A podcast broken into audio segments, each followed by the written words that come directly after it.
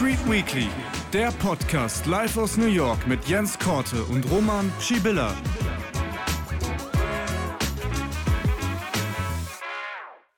Hallo und herzlich willkommen zu einer neuen Ausgabe Wall Street Weekly live mit Jens Korte aus New York. Heute nicht aus New York, denn Jens ist wieder einmal unterwegs. Er ist auf Reisen und ähm, deshalb schalten wir jetzt gleich ins äh, schöne hessische Richtung Frankfurt. Wir haben heute einiges zu besprechen, nämlich ähm, unter anderem die Zahlen von Nvidia, die natürlich alles überschatten. Und äh, auch wir möchten darüber diskutieren, auch wir möchten äh, darüber sprechen, ähm, wie wir die Zahlen hier entsprechend einschätzen und vor allem, was heißt das Ganze für den Markt. Jetzt schaue ich mal, dass ich Jens hier mit dazu schalte. So, hallo Jens.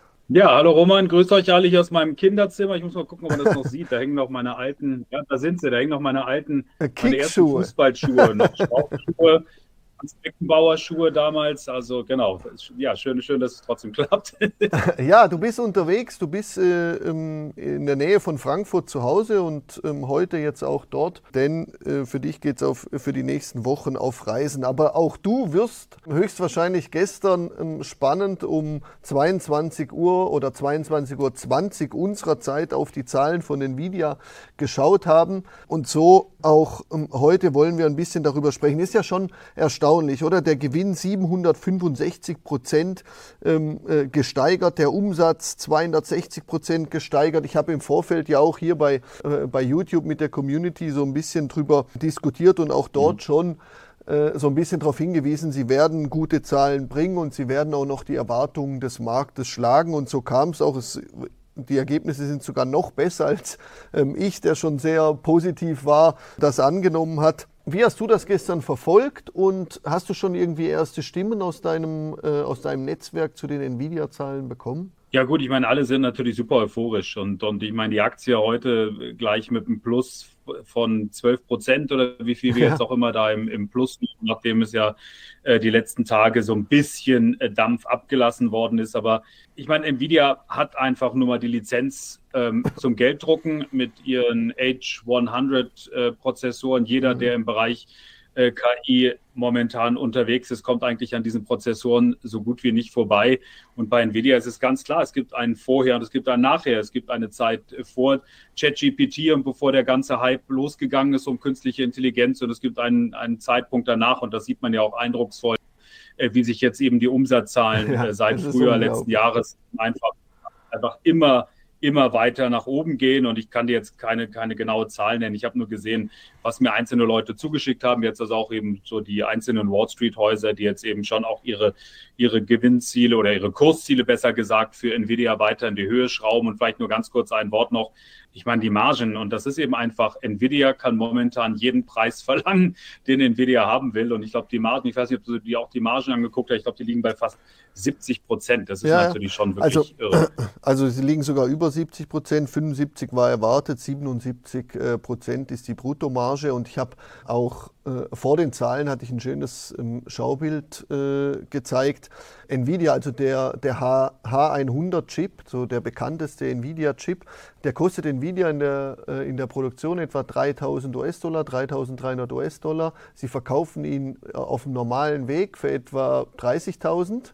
Und wenn du ihn noch schneller haben willst, also bei irgendwelchen Resellern äh, oder bei, bei eBay oder sonst wo, wo du einfach noch schneller an das Ding vielleicht rankommst, sind die Leute bereit, 45, mhm. sogar bis zu 90.000 US-Dollar zu bezahlen.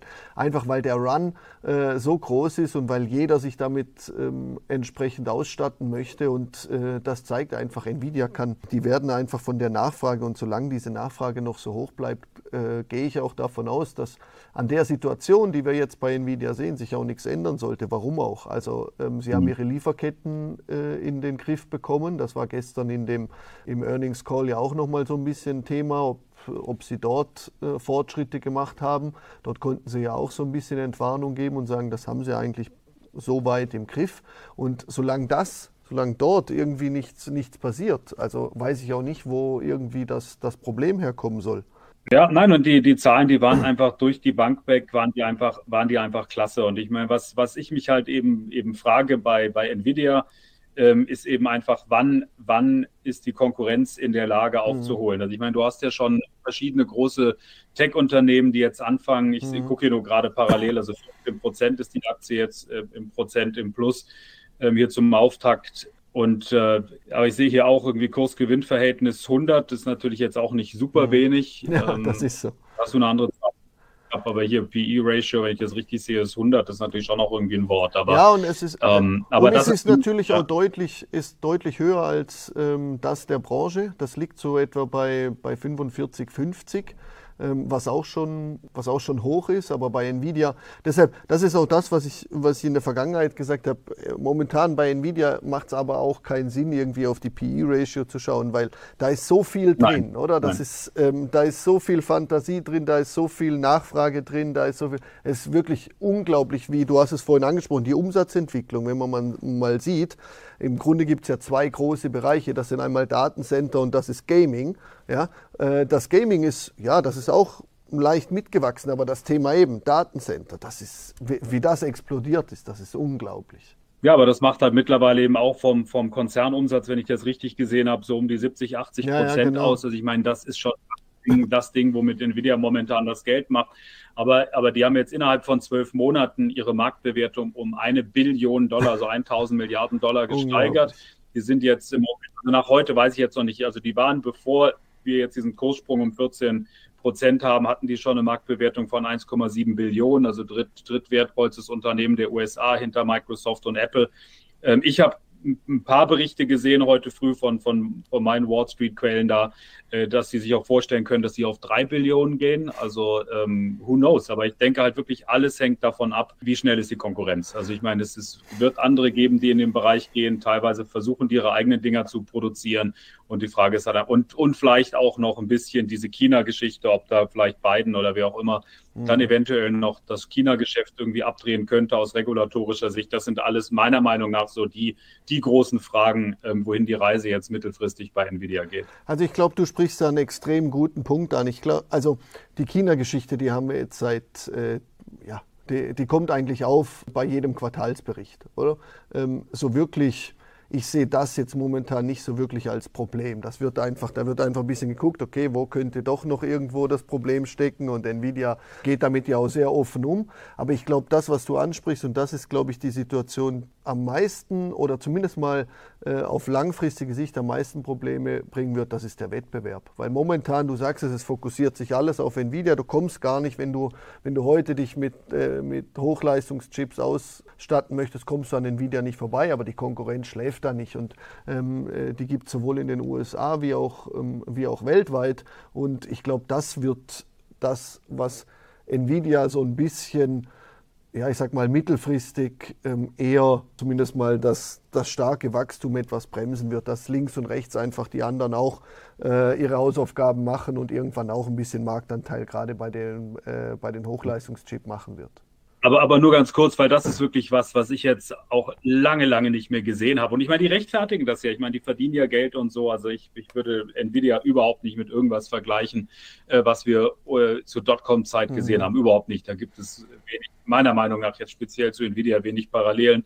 Aber ich, was ich nur sagen will, was ich lange, lange nicht gesehen habe, ist ein Unternehmen, das im Prinzip vor ein, zwei Jahren wirklich so gut wie kaum jemand kannte. Also klar, im mhm. Gaming-Bereich waren die bekannt. Und ja, ja. es gab immer in die das so hype, ich weiß nicht, wie lange du die schon auf dem Radar hast, also ein paar Leute gab es mit aber, aber so ein Unternehmen, das, das lange Zeit eigentlich wirklich kaum jemand kannte und das heute ist es zumindest mal für jeden, der sich mit Börse beschäftigt, glaube ich, so das Ding überhaupt. Und also eben wirklich so von, von, von aus der, aus der Unbekanntheit hoch ins Rampenlicht in, in so einer Geschwindigkeit, das habe ich wirklich lange nicht mehr bei einem Unternehmen erlebt. Also, also du sagst es, jeder, der sich mit Börse befasst, heute Morgen musste ich schmunzeln, weil ähm, ich hatte dann die, also äh, Bild.de aufgerufen und das ist für mich oft mal so ein Indikator, wenn dort auf einmal etwas steht und äh, dort gab es einfach ein, heute Morgen einen Bericht zu den Nvidia-Zahlen. Und meistens, wenn es so weit ist, ist es schon wieder, okay, jetzt müssen wir langsam aufpassen, äh, wenn es sogar äh, in der Bildzeitung steht, weil normalerweise interessiert äh, dort relativ wenig, was, äh, was mit Börse zu tun hat. Aber dort gab es sogar heute Morgen einen Bericht zu den Nvidia-Zahlen und das ist, ist schon erstaunlich. Das Thema interessiert momentan eben nicht nur die, die sich wirklich mit Börse beschäftigen, sondern es ist mittlerweile ein recht breites Thema. Ich glaube dass da relativ viel Personen oder ähm, Anleger auch investiert sind, auch viele, viele Privatanleger. Und ähm, das hat man auch gestern gesehen, oder? Es war komplett äh, der ganze Tag oder die ganzen Tage davor waren überschattet von den Zahlen von Nvidia, weil es ist ja noch äh, ja. Aber, da, aber, da, ganz kurz, Roman, da spricht so ein Punkt an, weil das ist fast schon so ein kleiner Kontraindikator. Ja, genau. Das ist in der Tat häufig so. Also wenn man jetzt die Bildzeitung darauf anspringt, dann ist es häufig so der Punkt, okay, jetzt ist der Hype so groß, jetzt ist es dann Zeit, auch mal Gewinne einzustreichen. Wobei man sollte vorsichtig sein, äh, irgendetwas äh, Kritisches gegenüber der Bildzeitung zu sagen. Das habe ich vor Jahren mal gemacht und bumm, war ich eine Woche später der Loser des Tages irgendwie bei Bild. Also insofern positiv, was wir gegen die Bildzeitung sagen. Nein, nein, also das war jetzt auch gar nicht irgendwie despektierlich gegenüber der Bildzeitung. Nur ähm, ich sehe das äh, manchmal einfach als Indikator, weil die, die Bildzeitung natürlich so breit ist und ähm, die Bildzeitung macht es natürlich hervorragend, dass man äh, die Themen aufgreift, die halt wirklich die breite Masse auch interessieren. Und da siehst du einfach, dass das Thema die breite Masse interessiert. Ich würde mir ja sogar persönlich wünschen, wenn noch mehr Börsenthemen bei der Bildzeitung zu, zu lesen wären. Deshalb, äh, ich meine das nicht mal negativ, aber wenn es dort steht, dann ist das meistens ein Indikator dafür, dass es wirklich in die Breite geht, dass äh, immer mehr äh, das Thema auch interessiert und das ähm, deshalb, das ist mir heute Morgen aufgefallen und gerade hinsichtlich dem, jetzt ist der Zeitpunkt, du hast es vorhin an, angesprochen, wo geht da die Reise noch hin? Ja, also die ersten haben jetzt die Kursziele auf über 1000 oder 1200, habe ich jetzt heute Morgen gesehen, sind da schon die ersten Kursziele ähm, genannt. Ich persönlich sehe da auch schon noch Luft ähm, irgendwie. Also mich würde es nicht wundern, wenn wir irgendwann die 1000 US-Dollar bei Nvidia sehen, aber irgendwann, also die, die Dynamik und, äh, und so wie sich der Kurs entwickelt, das ist ja schon extrem erstaunlich. Und seit Januar wieder, also in, in der zweiten Hälfte 2023 ist ja die Aktie sogar recht seitwärts gelaufen und wir sind aber jetzt die Dynamik seit Januar wieder, das ist, das ist unglaublich, oder? Es sind über, über 50 Prozent in, in kürzester Zeit. Ja, na, ist irre. Aber wie gesagt, irgendwie seit, seit äh, ChatGPT diese, diese ganze Begeisterung für KI entfacht ja. hat, gibt es kein Halt ja. Aber es gab ja auch noch ein paar andere spannende Themen, nämlich ähm, du hast. Äh, du hast mir ein, ein Thema zugeworfen, was ja in dieser ganzen Nvidia-Diskussion recht untergegangen ist oder zumindest mal hier äh, in der Schweiz oder in Europa, in Deutschland noch gar nicht wirklich thematisiert wird. Aber Amazon wird am Montag in den Dow Jones aufgenommen. Äh, was ja, also ich fand es auch schneller, als ich, ja, also ich fand es auch ein Knaller, als ich die Nachricht gesehen habe. Ich fand das echt, echt spannend aus den, aus den unterschiedlichsten Gründen. Da könnten wir noch mal eine Viertelstunde drüber reden, aber ich glaube, das wollen wir unseren Zuschauern nicht, nicht antun so lange. Aber, aber nein, das ist also, die kommen am Montag ähm, in, den, in den Dow Jones. Der Hintergrund ist, dass Walmart, dem größter Einzelhandelskonzern ähm, in den USA, äh, die machen eine, wollen Aktiensplitting machen und damit würde dann die Gewichtung von, von Einzelhandels, von Detailhandelsunternehmen oder ja, von Handel allgemein mhm. extrem abnehmen im Dow Jones. Das ist wohl mit ein Grund dafür, weshalb jetzt Walgreens, die Drogeriekette, rausfliegt und dafür ähm, Amazon ab Montag aufgenommen wird. Und das ist natürlich schon äh, spannend, weil, ähm, weil wir dann damit natürlich jetzt auch von diesen Magnificent Seven, also von diesen glorreichen Sieben, dann jetzt doch langsam, das ist dann die dritten, ne? Ja, genau. Apple und Microsoft sind schon drin. Jetzt kommt noch Amazon dazu. Und das ist eigentlich das Erste, als, du, äh, äh, als wir darüber diskutiert hatten oder du mir das äh, zugeworfen hattest. Das war mein erster Gedanke, wo ich gedacht habe, okay, ähm, SP 500, die Magnificent Seven, haben den äh, nach oben gezogen, vor allem im, im vergangenen Jahr, aber jetzt auch zu Beginn diesen Jahres. Der Dow Jones ja immer so ein bisschen dahinter, ähm, hat zwar auch Performance gemacht, aber äh, bei weitem nicht das, was der SP gemacht hat. Und jetzt kommt Amazon dazu. Ist das, ist das so ein bisschen der, äh, der Anfang oder geht das eigentlich von der Konstruktion des Dow Jones überhaupt, dass alle Magnificent Seven da drin sein könnten? Müsste ja eigentlich schon, oder nicht? Puh, also, ähm, Gute Frage. Ich, also, wie, also ich meine, das, das wird, wird das, das wird festgelegt ähm, von Dow Jones. Also ich meine, die können das festlegen, wie die das wollen. Wenn die der Meinung sind, irgendwie die die, die Mac 7 würden irgendwie da reinpassen und das würde sich anbieten, dann könnt ihr das, glaube ich, ähm, dann können die das, glaube ich, schon machen. machen ja. ähm, ich meine, was, was, das ist ja kein, soweit ich weiß, das ist kein demokratischer Prozess, sondern die mhm. können das wirklich ziemlich gerade so machen, wie sie lustig sind. Was ich mich halt schon so ein bisschen frage, ich meine, ja, du hast natürlich recht, dass das ähm, in den letzten also auch zum Beispiel im letzten Jahr der Dow Jones nicht so stark performt hat wie der mhm. Nasdaq oder der S&P 500. Auf der anderen Seite muss man aber auch sagen, dass der Dow Jones äh, 2022 auch nicht so stark verloren hat, wie das zum Beispiel ja, beim Nasdaq stimmt. Composite der Fall gewesen ist. Ich meine, das ist ja auch immer in beide Richtungen und deshalb bin ich nicht so sicher, ob das jetzt so super brillant sein muss, dass Amazon jetzt dann auch im, im Dow Jones äh, drin ist. Aber, und ich meine mal ganz abgesehen davon, jetzt auch für die Amazon-Aktie, also in der Vergangenheit ist es halt häufig so gewesen, wenn halt eben diese Aktien in diese großen ähm, Indizes reinkommen, wobei der Dow Jones ja im klassischen Sinne kein Index ist, aber egal. Aber wenn die eben in diese großen Börsenbarometer da aufgenommen werden, ist es natürlich schon häufig so, dass dann eben die Leute, die jetzt mhm. eben, in, was weiß ich, einen Indexfonds oder sowas haben, mhm. die müssen dann Klar. Amazon erstmal nachkaufen.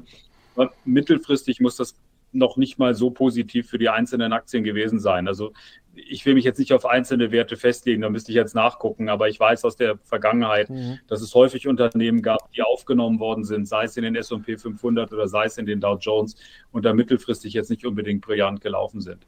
Ja, wir werden das auf jeden Fall verfolgen. Ähm, gesehen habe ich auch noch, Uber wird auch noch in den Dow Jones Transportation Index aufgenommen. Die ersetzen JetBlue, also auch dort äh, bekommt ähm, Uber so ein bisschen den vermeintlichen kleinen Ritterschlag, sage ich mal, aber Dow Jones Transportation ja, Index ja hört großen, sich auf jeden den, Fall gut Ritterschlag, an. Aber den großen Ritterschlag, ähm, Roman, gab es ja, dass das Uber in den S&P 500 genau. aufgenommen worden genau. ist. Die hatten irgendwie ein Jahr lang waren die jetzt profitabel und, und das war, glaube ich, der große Ritterschlag. Ja. Ja. Jetzt gibt es nochmal so einen kleinen, hört sich gut an, Dow Jones Transportation Index, äh, wunderbar. Aber jetzt habe ich, ähm, zum Abschluss habe ich mal noch eine Frage an dich, weil das, das treibt mich jetzt schon die, die ganze Woche um und heute hat sich das auch in, den, äh, in einigen der Indizes entladen. Jetzt, ähm, wenn wir da so drauf schauen, der S&P auf äh, Allzeithoch, der Nikkei auf Allzeithoch, der DAX auf Allzeithoch, ähm, alles schwirrt da irgendwo in, in, in den höchsten Höhen ähm, rum. Aber wir diskutieren oder es gibt mittlerweile Stimmen, die von Zinserhöhungen sprechen. Also wir diskutieren ja seit Wochen, äh, wann werden die Zinsen gesenkt und jetzt auf einmal sind Zinserhöhungen im Raum. Äh, die werden diskutiert, die werden wahrscheinlich auch an der Wall Street diskutiert. Die Märkte lässt das aber komplett kalt. Mhm. Ja, ich habe das, ich habe das noch jetzt vor ein paar Tagen habe ich das gesehen, dass der Bill Dudley, das ist der, der Chef der Notenbank von, von New York, also schon so eine der, der bedeutendsten Zweigstellen der, der FED und der hat gesagt, also dass eigentlich äh, es möglicherweise gerechtfertigt sein könnte, vielleicht sogar noch mal eine Zinserhöhung vorzunehmen, mhm. ähm, weil, äh, weil das Wachstum von alleine nicht stark genug abkühlt, um dann die Inflation auf zwei Prozent zu bringen.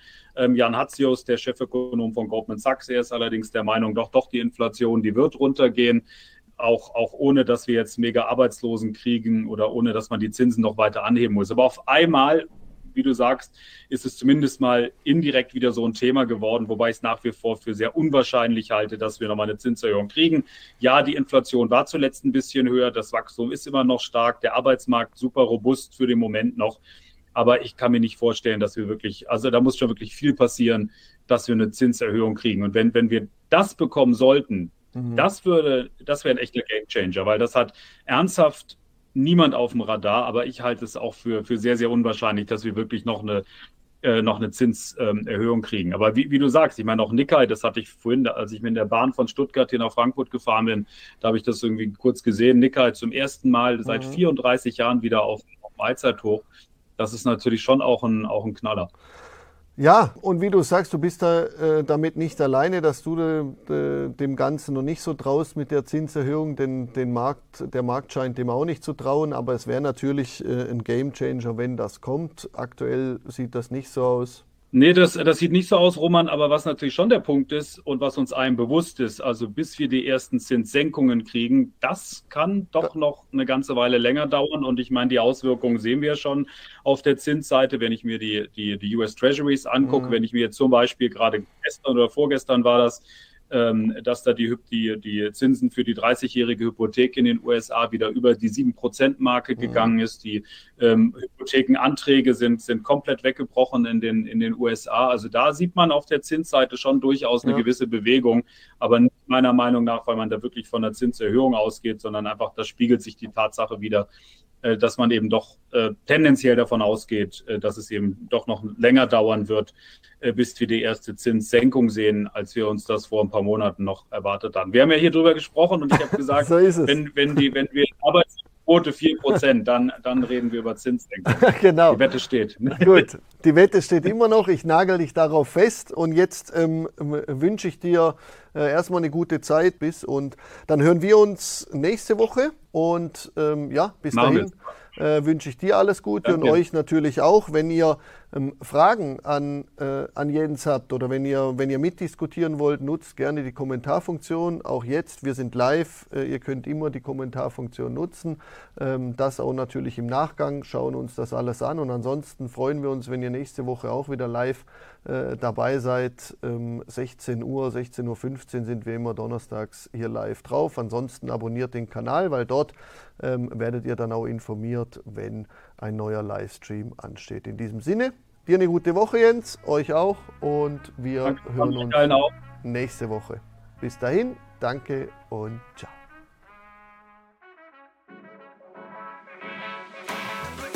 Das war eine neue Folge von Wall Street Weekly. Diese gibt es auch als Video auf YouTube. Wir wünschen eine gute neue Handelswoche.